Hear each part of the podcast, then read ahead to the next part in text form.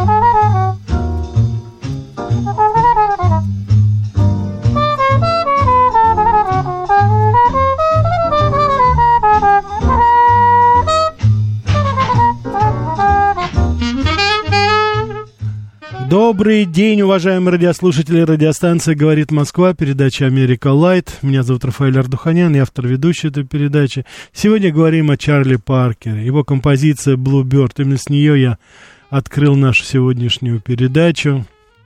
Поговорим об этом замечательном американском джазмене, музыканте, настоящего истинного революционера и человека, который не просто создавал новые звуки, создавал новое течение. Я хочу напомнить, что вместе с Дизи Гелеспи именно Чарли Паркер стоял у истоков знаменитого и ставшего уже сейчас абсолютно общепринятым во всем мире среди джазменов движения такого музыкального стиля, как бибоп – они в шутку с Дизи Гелеспи говорили, мы изобрели такой стиль, в котором не смогут играть наши белые собратья, только мы, черные, сможем играть его. Ну, в какой-то степени он был прав, потому что основные представители этого направления были в основном афроамериканцы, а негритянские музыканты, не музыканты-негры в Америке. Но это еще и философия. Это еще и философия, это еще и, конечно же, определенная методика. Короткая, яркая, трагичная жизнь. На заре э, своего, начала своей творческой карьеры Чарли Паркер, еще тогда молодой человек, говорил, что нужно любить свой инструмент, жить с ним, всю свою жизнь проводить рядом с ним. И через некоторое время, если ты его достаточно сильно любишь, он станет частью тебя – и ты почувствуешь себя частью своего инструмента. Он будет тебя любить и станет твоим самым лучшим другом, который не простит тебе измена. Согласитесь, философическое такое немножко начало, тем более для молодого человека, но тем не менее с прицелом определенным, с определенным, так сказать, взглядом все-таки на будущее. Ну а как иначе создавать талантливые произведения, которые потом станут достоянием всего музыкального мира, если не жить по вот этой философии. В истории джазовой музыки не так уж чистые моменты, когда, как бы, знаете, и прошлое, и настоящее, и будущее сходятся в одной точке. Очень мало, очень немного людей, которые могут по праву сказать, что они, вобрав в себя традиции прошлого, а, показали, указали в какой-то степени путь развития на будущее, ну, в своей сфере. Луи Армстронг, Дюк Эллингтон. Луи Армстронг — это исполнение, Дюк Эллингтон — это композиция сама по себе, композиторское начало.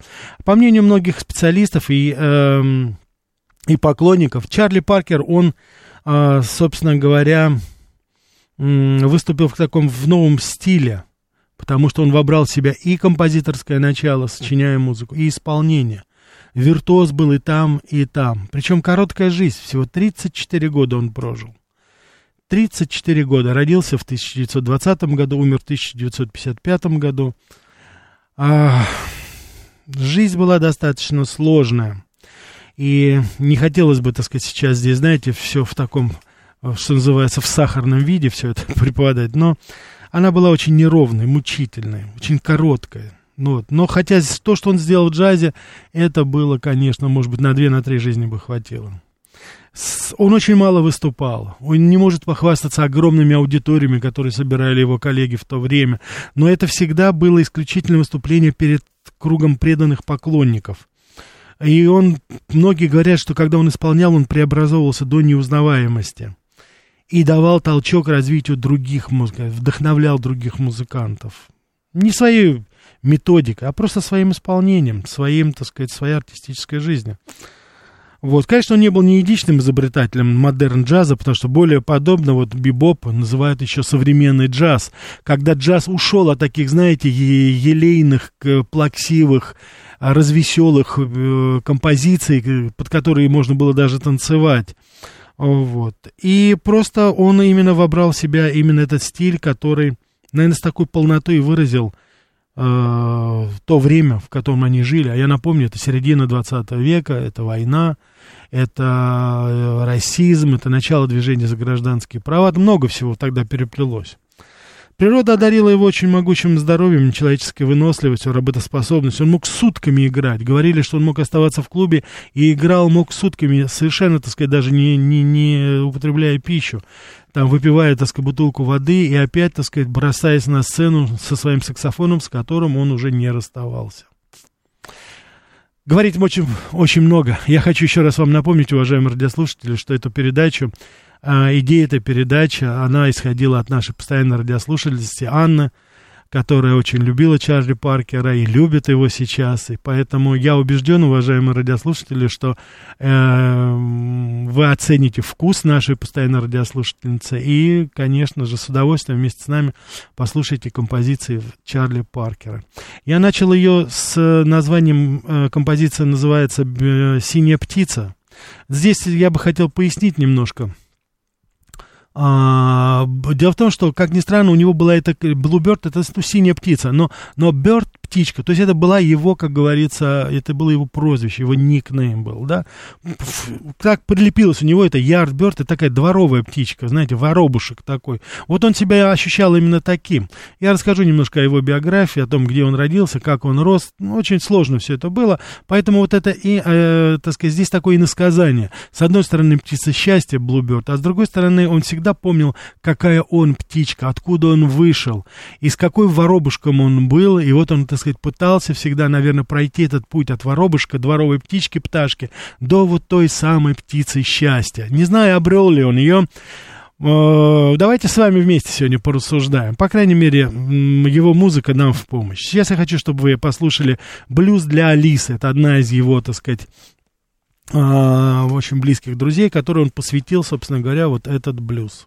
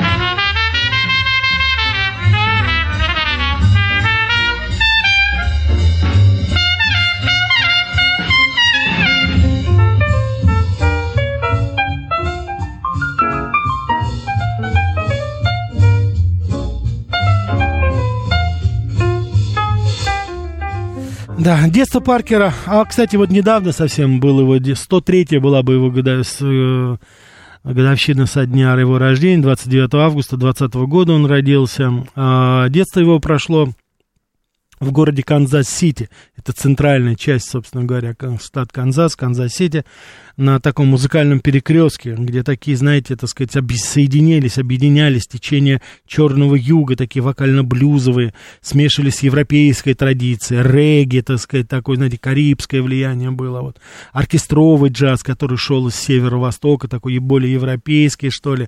Он родился, как ни странно, э, в семье э, афроамериканца, негра и индианки из племени Чкота, мать его была, э, и, как ни странно, отец его был музыкантом, но Чарли Паркер его фактически не видел, это был такой, знаете, приходящий папа, скажем так, он потом опять исчезал, у него были там свои какие-то, так сказать, там... А, жил, так сказать, несколькими домами, скажем так. А вот мать его, которая тянула на себе, собственно говоря, весь этот груз, работала, была уборщицей. Как ни странно, она очень поощряла музыкальные стремления и музыкальные интересы именно Чарли Паркера. Именно она на те крохи, которые она заработала, убирая и моя полы в самых разнообразных, так сказать, э, домах, она заработала ему на первый саксофон. Она дала ему вот этот толчок, хотя сама была фактически полуграмотная женщина. Он до конца своих дней вспоминал, всегда вспоминал с теплотой о ней и в очень большой степени э, говорил о том, какую роль это сыграла женщина в его судьбе. Э, отец потом вообще исчез, он его потом уже и вообще никогда не видел, никто не знает, так сказать, что вообще тогда и было. Вот. Э, и а, начал он очень и очень рано, еще в 15-13-летнем возрасте. Вообще все, что касается Чарли Паркера, это все очень и очень быстро и рано. Он женился в 15 лет, можете себе представить, на девушке, которая была старше его на 4 года. Через год у него уже появился первый ребенок. А, брак не задался, а потом он уже был женат еще несколько раз. Вот такие, знаете, у него постоянно были, так сказать, метания, искания. Он уже в 13 лет выходил, играл, в 13-14 лет выходил, играл в ночных клубах Канзас-Сити.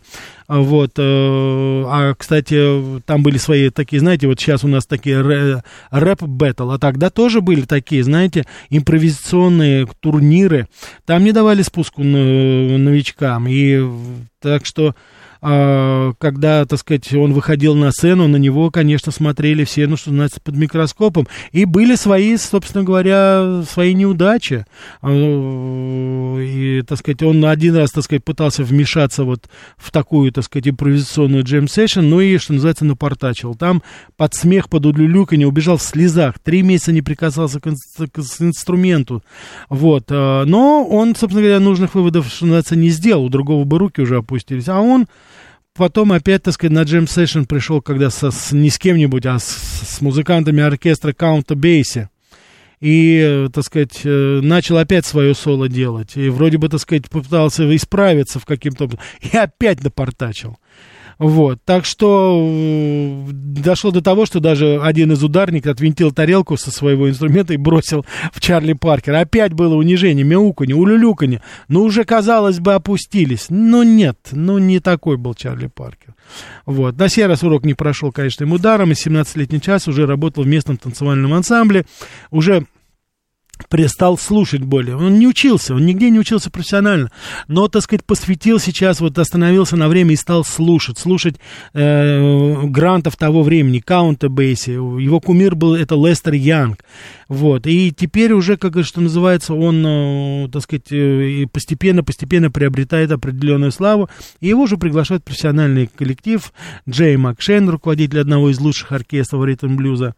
Вот. И э, пригласил его, собственно говоря, поработать. Ну и что делал Чарли Паркер? Он что, думаете, остался? Да нет, через три месяца он сбежал в Чикаго. Буквально в товарном вагоне. Грязно оборванный, вернулся на Дансе, где выступали сильнейшие джазмены, и опять продолжил, что называется, сражаться за то, чтобы это. Очевидцы говорили, что Чарли Паркер просто укладывал всех на повал. Вот. И опять он после этого и опять исчезает. Куда? Из Чикаго, конечно же, в Нью-Йорк. Чем, где он устраивается? Моет посуду в кафе, играет Франц Лист джаз. Феноменальный пианист устраивается вновь, опять начинает сначала. Вот это Чарли Паркер. Никогда не удовлетворен, никогда не сидящий на месте. Давайте мы с вами послушаем еще одну композицию. Называется она «Темные тени», «Dark Shadows».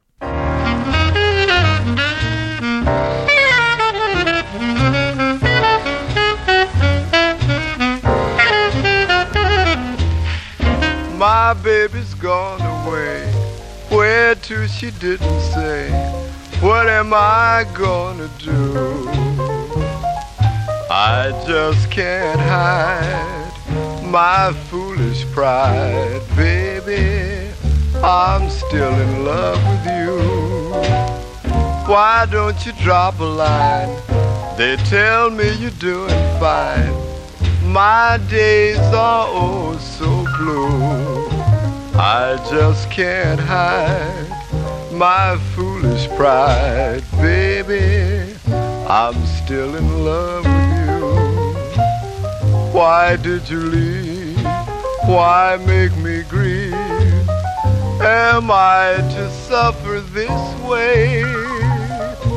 Will I ever breathe a sigh? Please, darling, won't you try to believe me when I say I was wrong? Dark shadows haunting me, nothing but misery. I can't escape it, so true. I just can't hide my foolish pride, baby. I'm still in love with you.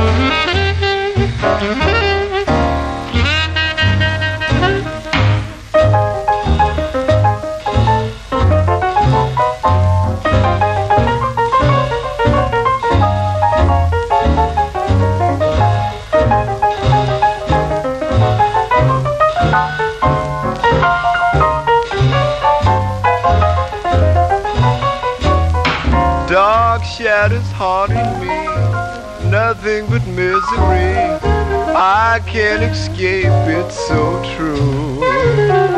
I just can't hide my foolish pride, baby.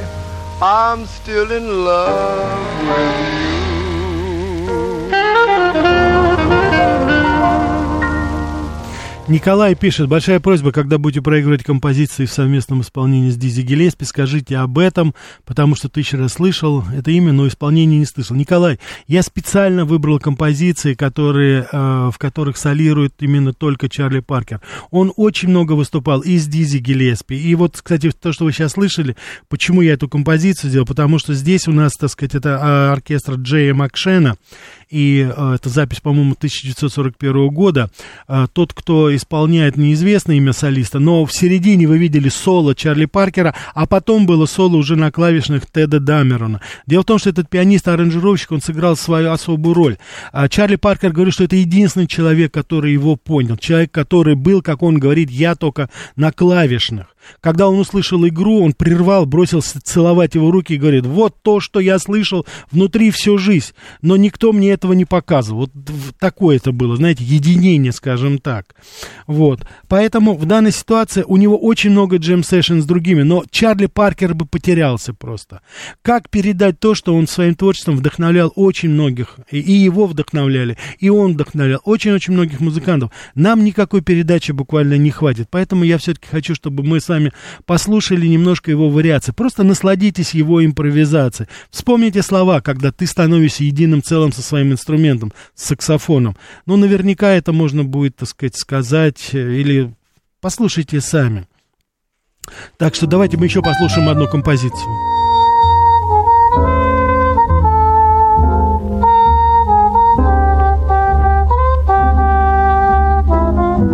Не обвиняй меня, don't blame me, Чарли Паркер.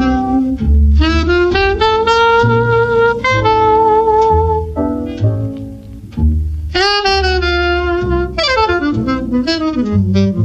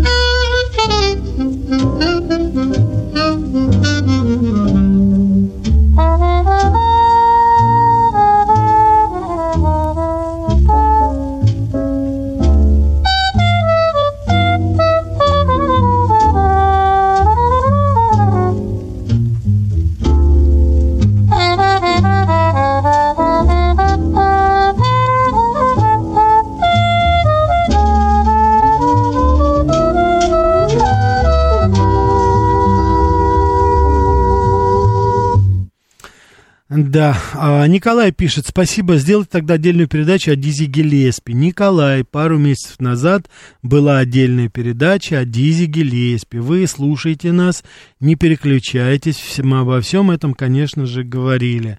Именно я говорил о Дизи Гелеспи, тогда же упоминал Чарли Паркера, и, по-моему, именно тогда вот наша радиослушательница Анна позвонила и сказала, что она предпочитает все-таки Чарли Паркера и попросила сделать вот именно передачу об этом. Так что здесь у нас, как говорится, знаете, такая, у нас не прерывается, у нас здесь все достаточно взаимосвязано. Уж если я упомянул Дизи Гелеспи, ну, конечно же, я о нем делал передачу. Посмотрите в наших подкастах, вы увидите. Игорь пишет, а он, может быть, был героинщиком? Игорь, ну да, был, был, был героинщиком, грешен, как говорится и выпивал, и грешил, и, так сказать, героин. Было все это, было. Так что в данной ситуации не хочу ничего, как говорится, выгораживать человека. Он за это, что называется, по полной заплатил. Вот. Но, знаете, я все-таки придерживаюсь такого мнения. Не надо судить человека, потому что тогда как мы будем говорить о наших замечательных людях, таких как Владимир Семенович Высоцкий, Василий Макарович Шукшин. Знаете, это все-все очень и очень и очень сложно. Так что давайте мы лучше будем думать о творчестве этого человека. А за свои грехи, я думаю, что вот и перечисленные мной уже люди, они перед высшим судьей, наверное, уже ответили. Наверняка. Так что не будем. Я сейчас предлагаю вам послушать выпуск новостей, а после этого продолжим про Чарли Паркера. Что такое США и что значит быть американцем? Как устроена жизнь в Америке? Чем отличаются их проблемы от наших? Об Америке без геополитики и военщины в программе Рафаэля Ардуханяна «Америка. Light». Добрый день еще раз, уважаемые радиослушатели. Радиостанция «Говорит Москва», передача «Америка Light». Сегодня говорим с вами о Чарли Паркере. 29 августа был его день рождения, 103 годика. 103 года исполнилось бы этому замечательному американскому джазмену, музыканту, саксофонисту, человек, который, ну, действительно произвел своеобразную революцию. С его именем связывается появление такого же стиля, как бибоп, и вообще само понятие вот модерн джаз, современный джаз, это, конечно же, связано именно с его именем. Очень короткая, но яркая жизнь, 34 года всего прожил этот человек, но оставил свой, ну, безусловно, неизгладимый, неизгладимый след. Вот. Да, Николай вот здесь в архиве. Так, вот Наталья пишет нам, Добрый день, Рафаэль. А вы можете взять легкую тему? Американские сериалы, фантастические, X-файлы, любовности, Санта-Барбара и прочее. Смотрел Санта, Санта, бог мой. Наталья, значит, ну, заявка принята, что называется. Уважаемые радиослушатели, слово за вами. Скажите, как вас интересует эта тема, обязательно сделаем, если, если за это есть интерес. Так, 82-26 пишет Рафаэль. А нашу Анну надо не только слушать, но и приглашать в эфир. Хорошая идея. 82-26. Хорошая идея. Анна убежден, что слушайте нас. Смотрите. Я думаю, что сделать передачу о нашем радиослушательнице, по-моему, это тоже было бы интересно, да? 26. Здравствуйте, Рафаэльская. Здравствуйте. Здравствуйте. Спасибо вам большое. Давайте послушаем еще одну композицию. Все, что случается со мной. Everything happens to me. Насладитесь просто виртуозной игрой. Thank you.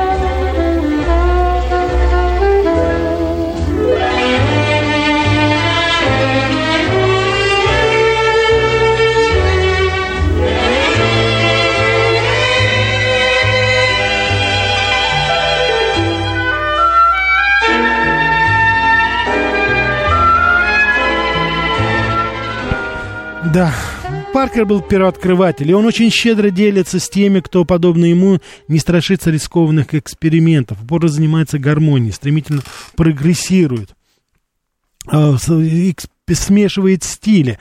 А ведь это было очень сложно тогда завоевать авторитет у э, нью-йоркской джазовой элиты. Тем более, что все знали, что начинал-то он с мойщика посуды. Приехал какой-то провинциал из Канзас-Сити. Но его уже в 43 году, 1943 году приглашает в свой оркестр пианист Эрл Хайнс, соратник Армстронга, руководитель коллектива, в котором прошли подготовку, практиковались. Как вы думаете, кто? Ну, конечно, трубач Дизи Гелеспи. Они сразу подружились с Паркером. Это, что называется, был такой, знаете, химия, так сказать, творческая, конечно, химия с первого взгляда. Тенор-саксофонист Уорлон Грей, тромбонист Бенни Грин, вокалисты Билли Эксрайт, Сара Уоен, вот. И места, причем саксофонистов было очень много. Когда он пришел в оркестр, альт-саксофонисты уже были заняты. Паркер временно переключился на тенор. И по отзывам экспертов он играл настолько виртуозно, что перекрывал даже альт-саксофона. Не, потом он играл на баритон, так сказать, саксофоне. То же самое, показывал виртуозную совершенно игру. И это продолжалось, так сказать, собственно говоря, постоянно. И как раз вот э, сколько, меньше двух лет проходит, в феврале 1945 года Паркер и Гелеспи записывают свою первую совместную пластинку «Grooving High». Это художественный манифест. Вот начинается бибоп. Вспомните то, что они говорили изначально. Бибоп возник для того, чтобы показать белым парням, что они не умеют играть так, как играем мы. Ну, собственно говоря, слова, слова. Ну, какие слова, когда говорим о Чарли Паркере? «Если бы я потерял тебя», «If I should lose you», Чарли Паркер –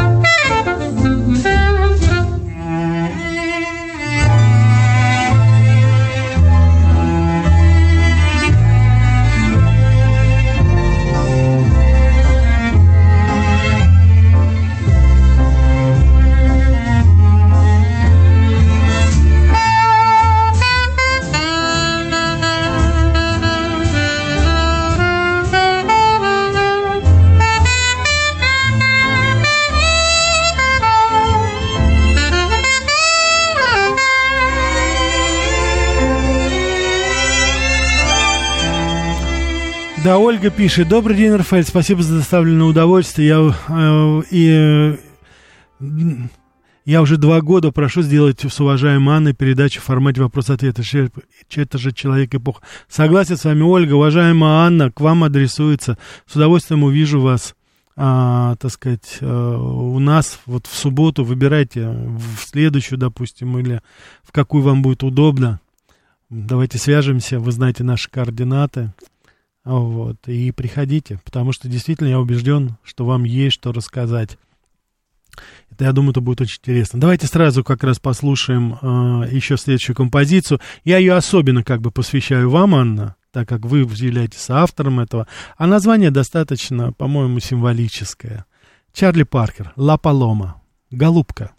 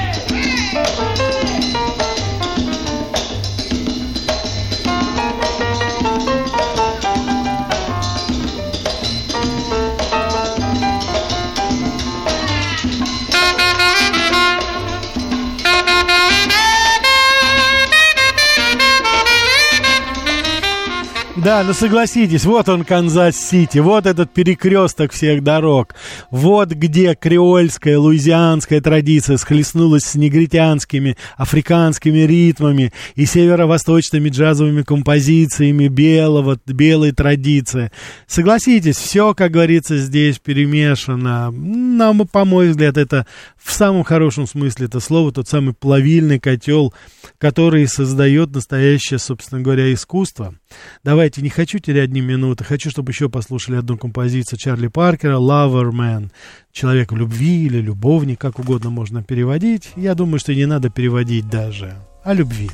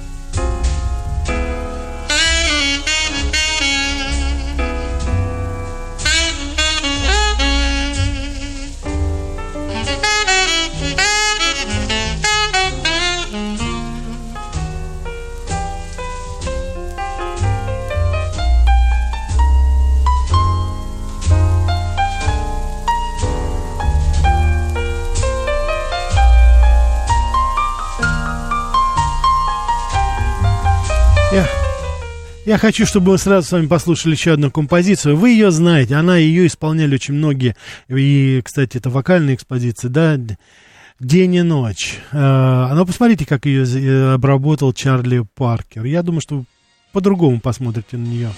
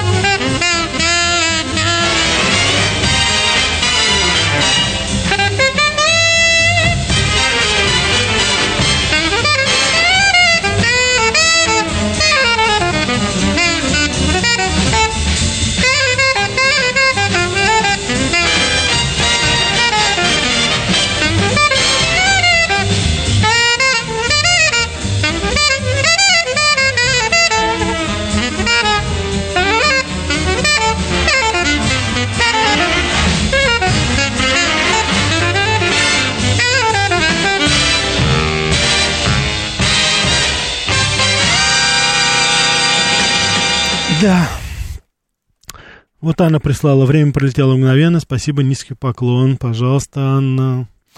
Конец сороковых годов. Исполнительное композиторское искусство Паркера, его престиж среди джазменов достигает зенита буквально. Как некогда Армстронгу ему подражают все абсолютно. Молодые тогда музыканты, в том числе. Майлз Дэвис, у нас была о нем передача, тромбонист Джей Джей Джонсон, пианист Джон Льюис, барабанщик Макс Роч, которые сами потом станут поистине легендой джаза. Вот. И, так сказать, они определяют развитие уже, основываясь на той традиции, которую заложили в Бибопе, Гелеспи и Чарли Паркер на последующие, так сказать, несколько десятилетий, скажем так. Но к началу 50-х здоровье Чарли Паркера уже подорвано окончательно. Алкоголь, наркотики, абсолютно, так сказать, безалаберная жизнь. А, критики помогли, нападки на Бибоп. А, скончался он 12 марта 1955 года в гостиничном номере легендарного джазового мецената баронесса Паноники Дюкяниксвотер в Нью-Йорке. Она всегда была, так сказать, знаете, такая мамочка джаза, как ее называли. Каждый мог, джазмен мог найти приют у нее. Вот. И когда полицейский врач, судмедэксперт, указывает в своем свидетельстве о смерти, он написал, что осматривал тело мужчины, умершего от крупозного воспаления легких и прободения язвы желудка на вид в возрасте между 50 и 60 годами. На самом деле Паркер умер от сердечного приступа на фоне цирроза печени. Ему было всего 34 года.